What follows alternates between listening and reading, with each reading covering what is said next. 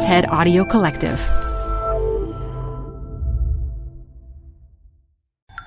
This TED Talk features author and social justice scholar Monique W. Morris, recorded live at TED Women 2018. Support comes from Zuckerman Spader. Through nearly five decades of taking on high stakes legal matters, Zuckerman Spader is recognized nationally as a premier litigation and investigations firm. Their lawyers routinely represent individuals, organizations, and law firms in business disputes, government and internal investigations, and at trial, when the lawyer you choose matters most. Online at Zuckerman.com. The best place to see stars is at home with Prime Video. Get everything included with Prime, like Mr. and Mrs. Smith, starring Donald Glover and Maya Erskine. Rent or buy hits like Mean Girls, starring Renee Rapp or add on channels like Max for the HBO original Curb Your Enthusiasm with Larry David. You've never seen so many stars in one place. Prime Video. Find your happy place. Restrictions apply. Prime membership not required to rent or buy. Prime membership required for add-on subscriptions. See Amazon.com slash Amazon Prime for details.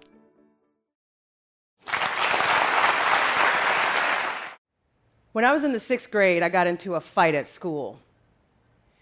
It wasn't the first time I'd been in a fight, but it was the first time one happened at school. It was with a boy who was about a foot taller than me, who was physically stronger than me, and who'd been taunting me for weeks. One day in PE, he stepped on my shoe and refused to apologize. So, filled with anger, I grabbed him and I threw him to the ground. I'd had some previous judo training.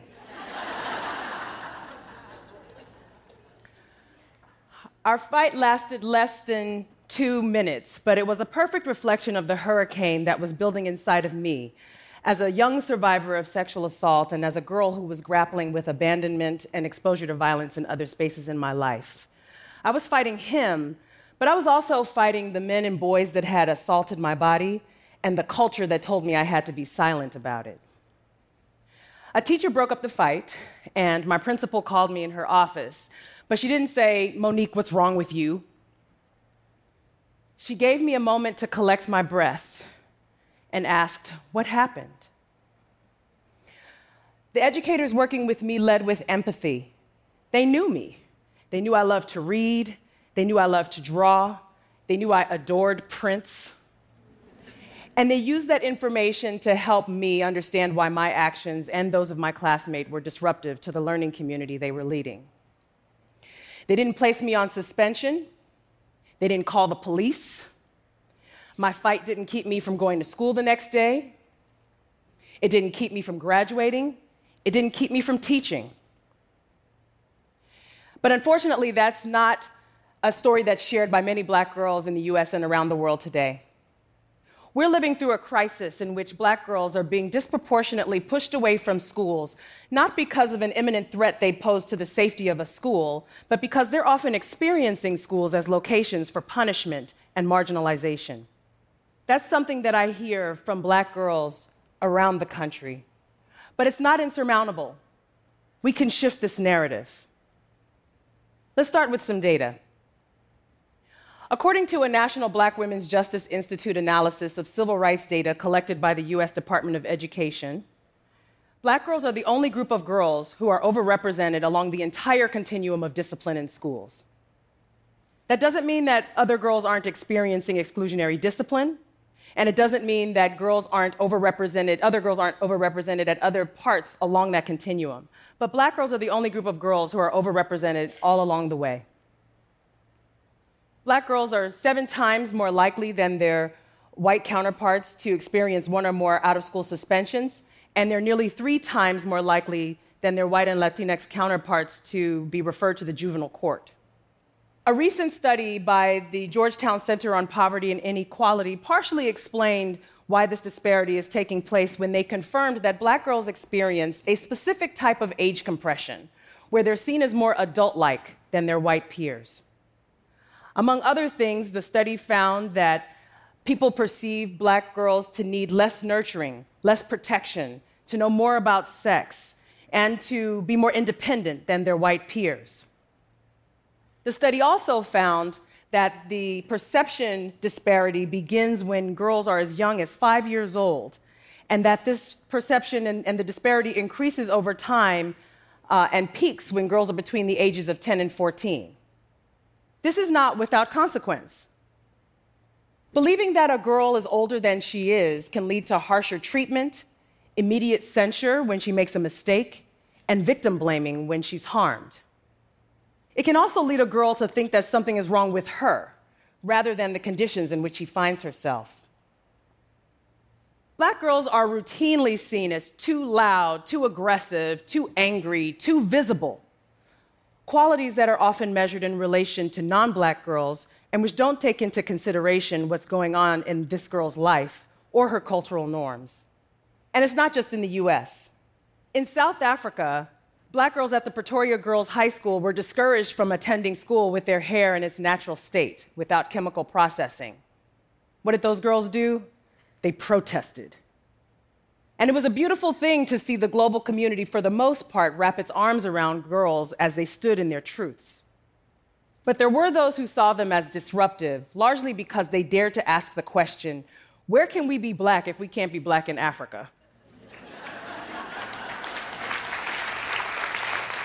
It's a good question.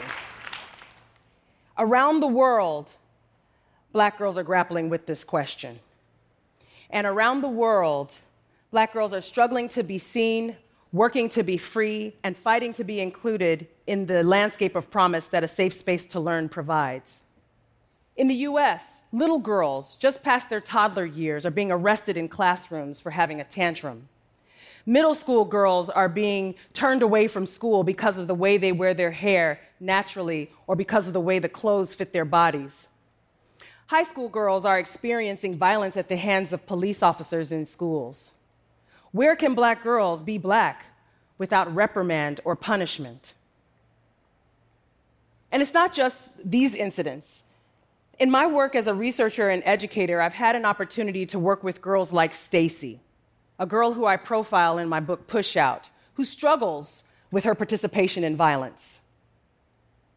She bypasses the neuroscientific and structural analyses that science has to offer about how her adverse childhood experiences inform why she's participating in violence and goes straight to describing herself as a problem child, largely because that's the language that educators were using as they routinely suspended her. But here's the thing disconnection and the internalization of harm grows stronger in isolation. So when girls get in trouble, we shouldn't be pushing them away, we should be bringing them in closer. Education is a critical protective factor against contact with the criminal legal system. So we should be building out policies and practices that keep girls connected to their learning rather than pushing them away from it. It's one of the reasons I like to say that education is freedom work. When girls feel safe, they can learn. When they don't feel safe, they fight, they protest, they argue, they flee, they freeze. The human brain is wired to protect us when we feel a threat. And so long as school feels like a threat or part of the tapestry of harm in a girl's life, she'll be inclined to resist.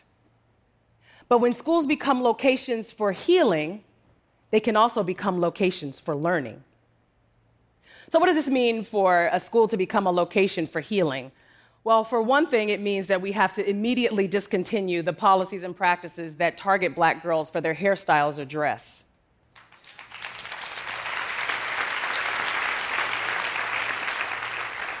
Let's focus on how and what a girl learns rather than policing her body in ways that facilitate rape culture or punish children for the conditions in which they were born.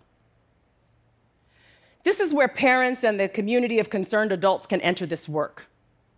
Start a conversation with the school and encourage them to address their dress code and other conduct related policies as a collaborative project with parents and students so as to intentionally avoid bias and discrimination. Keep in mind, though, that some of the practices that harm black girls most are unwritten.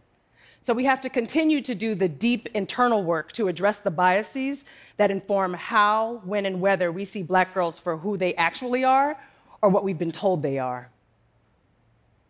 Volunteer at a school and establish uh, culturally competent and gender responsive discussion groups with black girls, Latinas, indigenous girls, and other students who experience marginalization in schools to give them a safe space to process their identities and experiences in schools. And if schools are to become locations for healing, we have to remove police officers and increase the number of counselors in schools.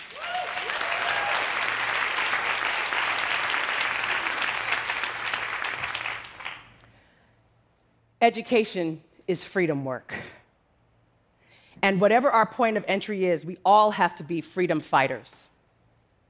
The good news is that there are schools that are actively working to establish themselves as locations for girls to see themselves as sacred and loved. The Columbus City Prep School for Girls in Columbus, Ohio, is an example of this. They became an example the moment their principal declared that they were no longer going to punish girls for having a bad attitude. In addition to building, essentially, what they did is they built out a robust continuum of alternatives to suspension, expulsion, and arrest.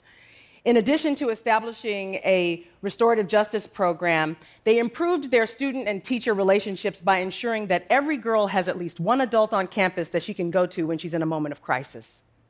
They built out spaces along the corridors of the school and in classrooms for girls to regroup if they need a minute to do so. And they established an advisory program that provides girls with an opportunity to start every single day with the promotion of self worth, communication skills, and goal setting. At this school, they're trying to respond to a girl's adverse childhood experiences rather than ignore them. They bring them in closer, they don't push them away. And as a result, their truancy and suspension rates have improved, and girls are arriving at school increasingly ready to learn because they know the teachers there care about them that matters. Schools that integrate the arts and sports into their curriculum or that are building out transformative programming such as restorative justice, mindfulness, and meditation are providing an opportunity for girls to repair their relationships with others, but also with themselves. Responding to the lived, complex, and historical trauma that our students face requires all of us who believe in the promise of children and adolescents to build relationships, learning materials, human and financial resources, and other tools that provide children with an opportunity to heal so that they can learn. Our schools should be places where we respond to our most vulnerable girls as essential to the creation of a positive school culture. Our ability to see her promise should be at its sharpest when she's in the throes of poverty and addiction, when she's reeling from having been sex trafficked or survived other forms of violence, when she's at her loudest or her quietest. We should be able to support her intellectual and social emotional well being, whether her shorts reach her knees or stop mid thigh or higher. It might seem like a tall order in a world so deeply entrenched in the politics of fear to radically imagine schools as locations where girls can heal and thrive, but we have to be bold enough to set this as our intention. If we commit to this notion of education as freedom work, we can shift educational conditions so that no girl, even the most vulnerable among us, will get pushed out of school. And that's a win for all of us. Thank you.